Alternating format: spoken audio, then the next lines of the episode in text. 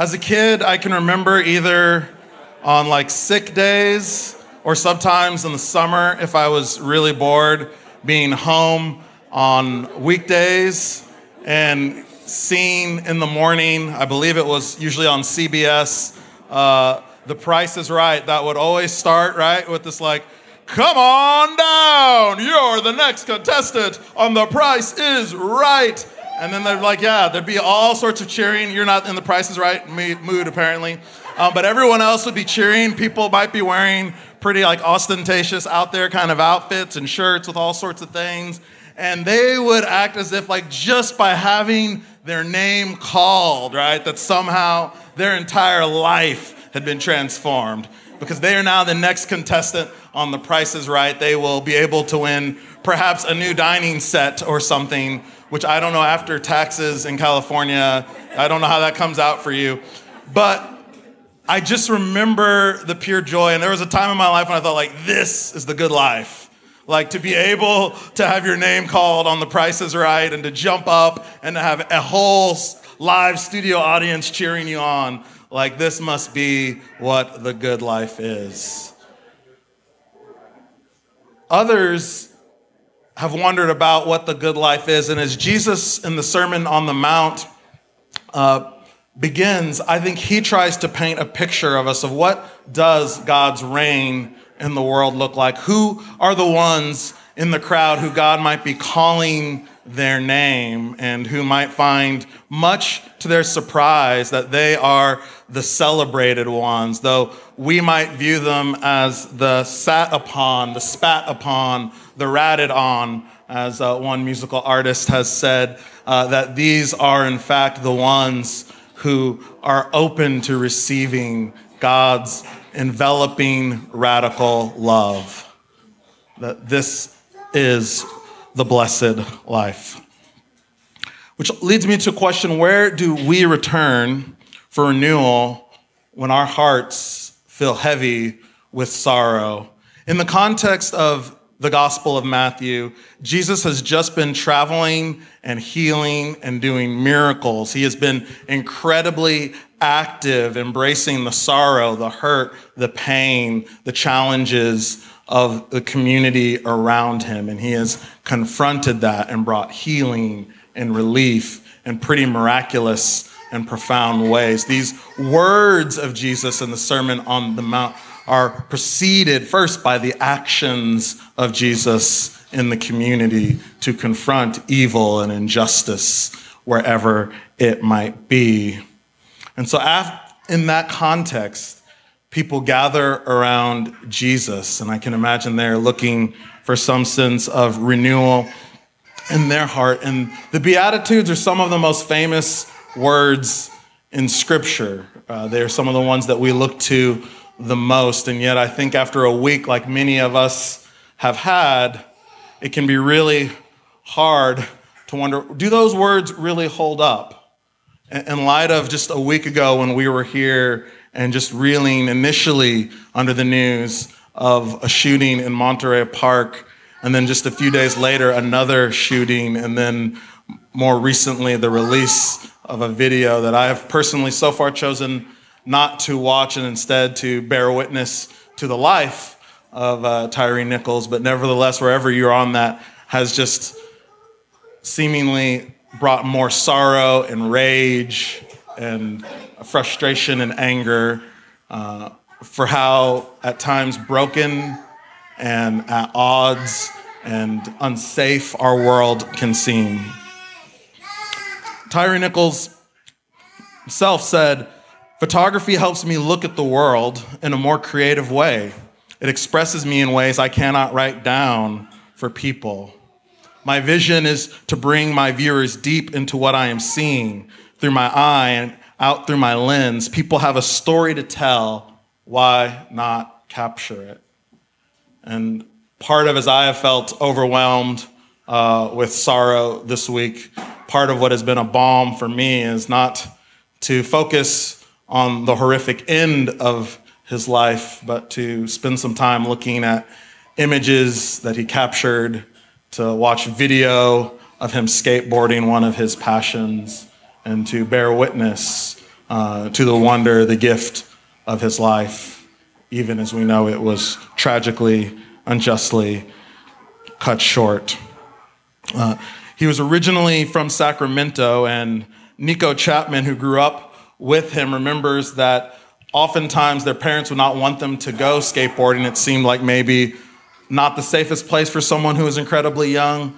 But whenever they knew that Tyre Nichols was going to be there, Nico Chapman's parents would say, You can go. And so Nico says, I remember people that are really kind to you. And Tyre was just a really kind person. He always made me feel really welcome. And so we just think of a life that welcomed and loved so many others and that found such a lack not only of just welcome, but of violence and destruction as he was trying to make his way home, just a few houses away from where he lived. while I'm grateful for actions that have already been taken in terms of those against uh, the police officers who ultimately took his life and for the disbanding of the Scorpion unit that was the type of unit that was going in these high crime areas uh, to investigate. We still lament and know that there are structural injustices that continue to be why things like this happen, and why, unfortunately, there will probably be a time uh, in a few months where one of us will be up here again lamenting with you whatever the next tragedy is. And so, in light of all of that, what do we do? I was reminded of the words of Dante Stewart when his book Shouting in the Fire, an American Epistle, uh, writes this excerpt that I will now read to you. After I left the scene, I couldn't help but think of my son, my beautiful baby boy. I could not help but think of the deep fear, as deep as the memories that I lock in the crevice of my mind that has taken over me since he was born. It is abiding, from time to time, I hold him. I hold his flesh tightly and write poems and psalms to him, trying to let my heart become a proverb. I want his black body to grow up. I want him to learn to run like his daddy, maybe learn to paint, play drums, be nerdy, lanky, learn to jump. But I know he will also see dead black bodies. He will have questions. And I don't know if I will have answers. What I do know, black people deserve love. Black people don't deserve bullets. Black people deserve tenderness. Black people don't deserve terror. I know that one day he will nestle in my arms and we will cry together. My poor child and I will cry because we will know the terror together. We will both have to try to find our song to sing. We will both have to strain our necks forward, hoping to produce a faint note, a whisper, a strong enough to keep us going. When that happens, because I know it will, I will anoint his head with the oil of my black prayers that came from my mother's black lips over my black body as she quoted black people's most cherished verse Yea, though I walk through the valley of the shadow of death, I will fear no evil. For thou art with me, thy rod and thy staff cover me. I will let him know what she let me know. Jesus does not forget black bodies our black bodies. Jesus does not forget bruised and abused black bodies. That is good news. But I know that this word will not always be enough because my son and I will have to enter back into a world that does not protect bodies like ours. Dante Stewart shares very rawly about the conundrum that many parents uh, in this instance, in the black community, we also know uh, with instances that happen at Monterey Park within the Asian Pacific Islander community, uh, the pain of having to explain to someone uh, why a community has been targeted, why you may not feel as safe as you would want them to feel, why you don't want someone, you can remember Martin Luther King Jr. talking about when one of his children asked him why they couldn't go to the amusement park in Atlanta, Georgia, um, that was segregated. And he said, I could see the clouds of discrimination and of inferiority beginning to gather over my child's head. And I didn't want that to happen, but how do you confer upon someone their blessed beautiful, created an image of God, worthy of being celebrated self, and at the same time acknowledge that there are people who don't live into that story, that there are people who are threatened by our distinctions and differences and will seek to do us harm. I was recently in Washington, D.C., and I got to go to the National Museum of African American History and Culture. I had already seen the history, which, if you've been there, you know is like the basement floors, but I had not been to the culture, which are the floors that you have to go upward to see. And by far, the thing I was most excited to see when I got there was uh, the Parliament Funkadelics mothership.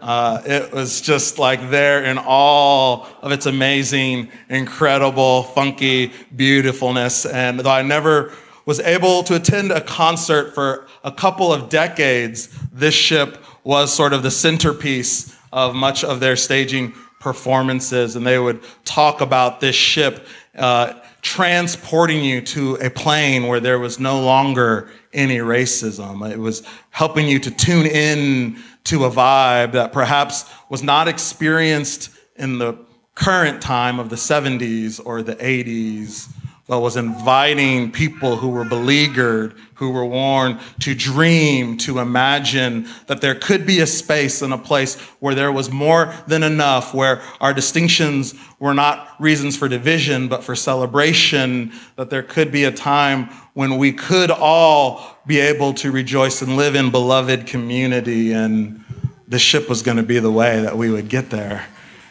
I think Jesus is offering us some of this when it comes to the Beatitudes. And so we go, Blessed are the poor in spirit, for theirs is the kingdom of heaven. In Jesus' day, to be poor economically or to be in a impoverished spiritual state were seen as synonymous they would have been connected and so arguing over whether this is about people who are economically poor or people who feel distant or disobedient from god is really not the point because there would not have been that distinction in Jesus' day. And I think many of us here can feel at times whether it's the economic crunch of living in a system where it seems like the haves and the have nots are getting further and further apart, or whether it's that spiritual crunch of having felt at one point that you came from a tradition where you knew what you needed to do to be close to God and it worked until it didn't. And now you're here and wondering, what does it look like to engage with the living God? Uh, can I do that? And how do I do that when it seems like all that I was taught has kind of crumbled around me? This, where do you experience impoverishment in your own life or in our society? For each of these Beatitudes, I've also paired uh, something from Mark Scandrette's Ninefold Path Key Beatitude Invitations. And so he says with this one that he thinks an invitation in this beatitude is to the way of trust. You don't have to make it on your own. You can lean into vulnerability and interdependence. He also pairs these with the Enneagram typology, and so he says he thinks particularly that this is an invitation for all of us. It's a special invitation for type 8, the challenger. Blessed are those who mourn, for they will be comforted.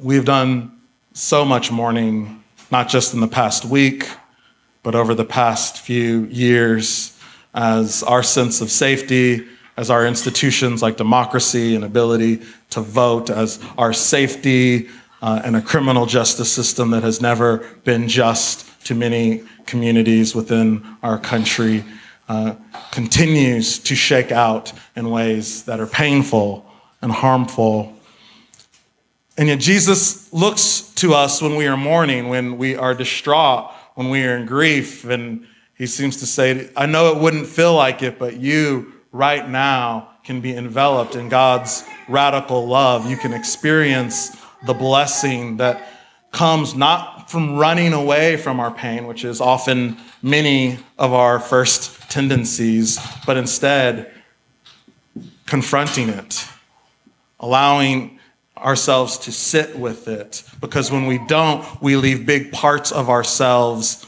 behind. We compartmentalize them and cut them off. and they, we lose sight and touch of who we truly are. So blessed are those who mourn. They will be comforted. Mark Scandrette invites us into the way of lament to stop running from pain, to believe a true source of comfort is near. Blessed are the meek, for they will inherit the earth. I remember being in an intro to uh, the Hebrew Bible course in seminary, and uh, my professor, Lailing Nan, uh, suggested that since Christianity had largely had male theologians' voices inputting into it, it made sense that many theologians would say that the chief sin of Adam and Eve was pride.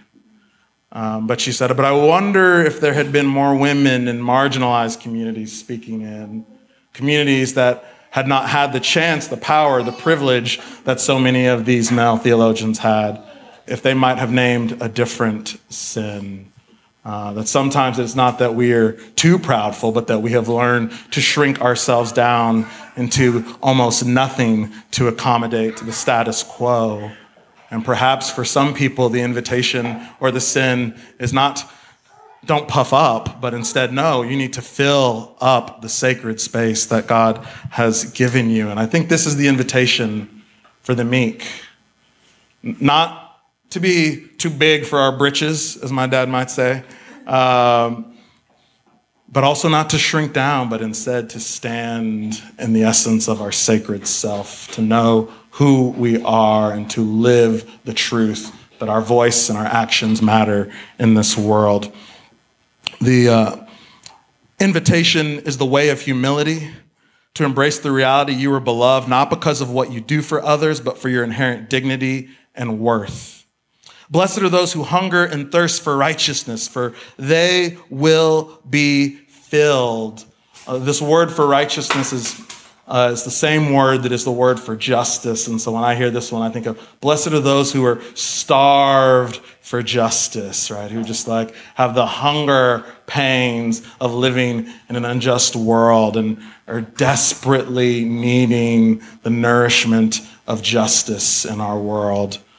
And Jesus says, when you find yourself in this place, as we find ourselves again and again, you are blessed and you can trust that yes, ultimately, God's justice will reign on the world, but even now that we can be co participants in bringing about a more just world right now. The invitation is the way of justice, learning to ache for change and to step into action. Blessed are the merciful, for they will receive mercy. Micah 6 8 uh, which is also one of the verses in the lectionary for this week, uh, says to do justice and to love mercy and to walk humbly with God. And this is what some people would say is the summation of the Hebrew Bible's ethic for how to live our lives. And I find it interesting that immediately after doing justice, we are called to love mercy. I think this means both loving mercy in terms of receiving it for ourselves, uh, there's always more you could do, ought to do, should be doing. Uh, and so at times, to be able to receive the mercy of that you are doing what you are called to do, and that not everything is yours to do, and that there will be mistakes that we all make along the way, but to own those, to make amends for those, and to keep moving. But also to give mercy to other people to people that are at different places in their own journey, to people that we may currently see even as oppressors in the system. This is not to create some unhealthy relationship between us, but also so that we don't allow their evil to create resentment within ourselves, primarily, right? And so we give mercy not as a way of continuing to be victimized, but as a way of releasing ourselves from that pain. Mark Scandrette calls this the way of compassion, to stop judging and to learn to look with love. We move on to blessed are the pure in heart, for they will see God. This is about living a life that is congruent with our values, to recommit ourselves to what matters most, and to make sure that how we are living is truly aligned with what we say matters most to us. It's about checking our motives and our intentions and recalibrating our actions to be in alignment with them. The way of right motive is here to choose goodness and to show the real you. Blessed are the peacemakers, for they will be called children of God. These are not the peacekeepers who tell those who are marginalized to wait and to be silent so that we can have some sort of false sense of unity. Rather, these are the peacemakers who will step into the middle of conflict and will be advocates on behalf of those who are marginalized and say, let's hear what they have to say. Let's empower them. How can they have not just a place at the table, but a whole different kind of table to sit around that is more balanced and just and free? This is the kind of peace making we're invited into to make peace and to reach past differences, to just get beyond intellectualizing things and to start doing the work. Blessed are those who are persecuted for the sake of righteousness, for theirs is the kingdom of heaven. This is a persecution that comes for the sake of God's justice, right? This righteousness is that same word of justice. So it's saying, blessed are you when you're persecuted, not because you're being an idiot on social media, because you think somehow that you have figured out what whatever thing is doing, but instead when you truly are enacting and embodying God's justice in the world and the system resists you and begins to strike back at you, that kind of persecution, Jesus says, when, when you're doing that, you're, you're a part of bringing about my reign of truth and justice and beloved community in the world. And that's, that's blessed. Uh, you're, you're entering into my reign. You are bringing it. You are making it present. It is coming on down, just as the announcer might say. You can imagine Jesus, come on down for justice and it coming down and we celebrate that. And finally, Blessed are you when people revile you and persecute you and utter all kinds of evil against you falsely on my account. Rejoice and be glad, for your reward is great in heaven. For in the same way they persecuted the prophets who were before you. We see that God's kingdom will not be birthed without labor pains. That if we are a part of God's global movement, then the pains that we experience along the way of politicians not living up to their promises, which we shouldn't feel painful anymore because it happens so regularly, but nevertheless does, um, of our heroes having feet of clay, of uh, people who were supposed to be protecting us being those who are persecuting us. Uh, these are labor pains along the way as and the question I then have is then what does it mean for us to be midwives and to be doulas that are helping through, coach through that pain and showing us how we can be centered on our breath and on what the Spirit of God is doing and how we can get through this pain because the point isn't the pain, but it is the new thing that God is birthing. This is the way of radical love to have hope and to live fearlessly. When I was at the National Museum of African American History and Culture, I also saw another mothership that I was not aware of. This is a work of Jefferson Pinder, and it is made out of both wood that was taken from Barack Obama's 2009 inaugural address, like the stage that it was on, and also metal tiles, tin tiles from a roof uh, in a home in Baltimore, Maryland. And it is made to look like one of the like 1960s, early 70s space capsules that happened. And Jefferson uh, Pinder said this We grew up when NASA was in its golden age. Remember, the first interracial kiss on television was in outer space on Star Trek. Science fiction fantasy is, in part, a spiritual place that African Americans have always inhabited. He envisioned this as being both a look back to the past and a reminder of the present and a hope for the future. It seems a little less audacious, perhaps, than uh, the mothership that we got from the P Funk, but it's also rooted to those painful and challenging realities, acknowledging progress and still, I think, being honest about how much further we all have to go. I want to invite you to join me as we close this time in a prayer from Bruce Reyes Chow. He was mostly reflecting on the ways that social media can be a challenging space for us, particularly in times of injustice. Uh, and so, as we typically do, uh, I will read the words in white and ask you to read with me the words in yellow to close our time. We are told that God wants us to live in fear to protect what we have, to hate the other, to believe lies as truth. When falsehoods begin to overwhelm our spirits and we want to lash out or hide away, God, give us the courage to believe that perfect love is not driven by fear. We are told that God's love is measurable and finite, that there are borders and boundaries between those who are and are not loved by God. When we begin to see your love as a limited commodity, and ourselves as its arbiters. God, the humility to trust that your perfect love is freely given to all. We are told that to be tolerant and loving means that every story must be given equal weight, taken at face value, and embrace this truth.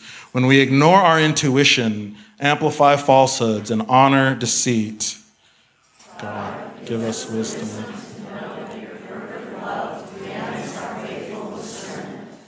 We are told that there is nothing we can do, that we are powerless, that things have always been this way, and that energy is wasted trying to speak words of truth to a litany of lives. When we choose to avoid conflict because it's easier to waste our voice in space of influence and to justify our privilege. God, give us the fortitude to step into the fray and speak your perfect love into imperfect space. God is love.